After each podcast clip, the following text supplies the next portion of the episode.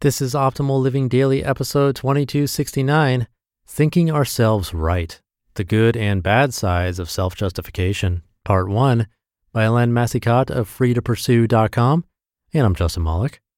And today I have a bit of a longer post. I'll read the first half today and then finish the rest for you tomorrow. So, with that, let's get right to part one and start optimizing your life. Thinking Ourselves Right the Good and Bad Sides of Self Justification, Part 1 by Hélène Massicotte of freetopursue.com. I lie to myself daily. We all do.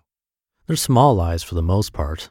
We lie to ourselves about how attractive we are, how smart we are, how good or bad we are at the various things we do. An example of this is sometimes how surprised we are about how we look when we see ourselves in a picture. We can even lie to ourselves when we look in the mirror every morning. These lies become quite apparent in the general population when we hear that well over 50% of people believe they have above average driving skills, intelligence, attractiveness, health, problem solving skills, etc. These skewed beliefs infiltrate our day to day so effectively that we rarely notice we're doing it.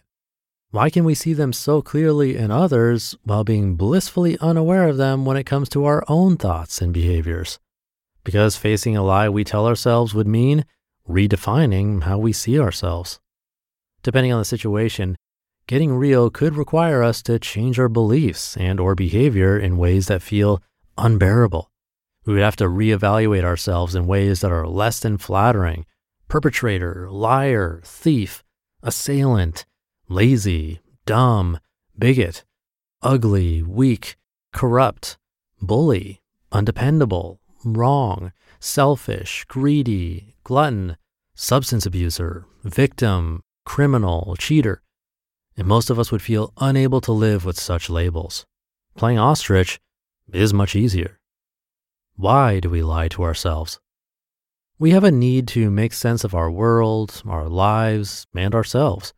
In order to do so, we learn to categorize things in various ways good or bad, black or white, right or wrong, attractive or ugly, rich or poor, healthy or sick, smart or dumb, hot or cold, and so forth.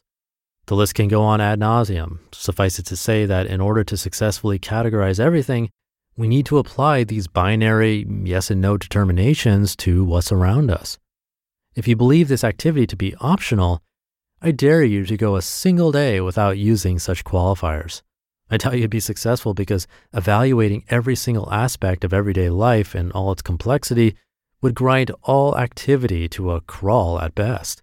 We'd be paralyzed, unable to act or make decisions because the process of evaluating every detail would require an inordinate amount of mental effort, and often the evaluation itself would not render a decision, instead, leaving us with more questions than answers, such as maybe, it depends, I need more information. It's not clear.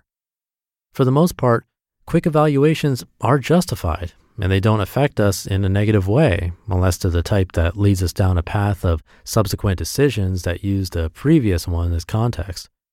It can be a slippery slope, and we can all fall prey to it. Here are some examples. The sunk cost fallacy. It's throwing good money after bad because not doing so would mean we have to admit the previous investments made were a mistake. The Diderot effect of having to upgrade many things in our lives to make everything in our lifestyle fit one or more new status objects, as opposed to deciding the new object doesn't fit with our budget or preferred lifestyle. Delaying a decision indefinitely despite awareness of the need to act, such as saving or investing.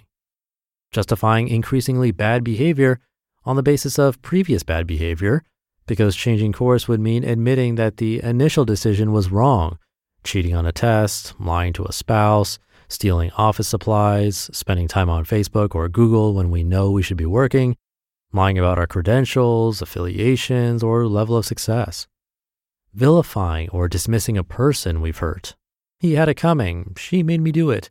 What did he expect? I tried to warn her, but she wouldn't listen. He's blowing it out of proportion. She started it. You should see what he did to me. And avoiding personal responsibility. It's just business. I'm just doing my job. I don't have a choice. There were extenuating circumstances. I was misled. I didn't know. The previously mentioned wouldn't be so insidious if it weren't for the fact that we often don't realize we're justifying our behavior, and that when we do, we can successfully convince ourselves that we're not rewriting the script. It's how we resolve the cognitive dissonance we're experiencing by fooling ourselves into thinking or having revisionist memories of why we're right. What's more, the higher the stakes, our expected level of expertise, authority, responsibility, or the consequences we might face, the more we need to get entrenched in the belief that what we're doing or have done is right and proper, which means we're less likely to admit we've made a mistake. Scary stuff.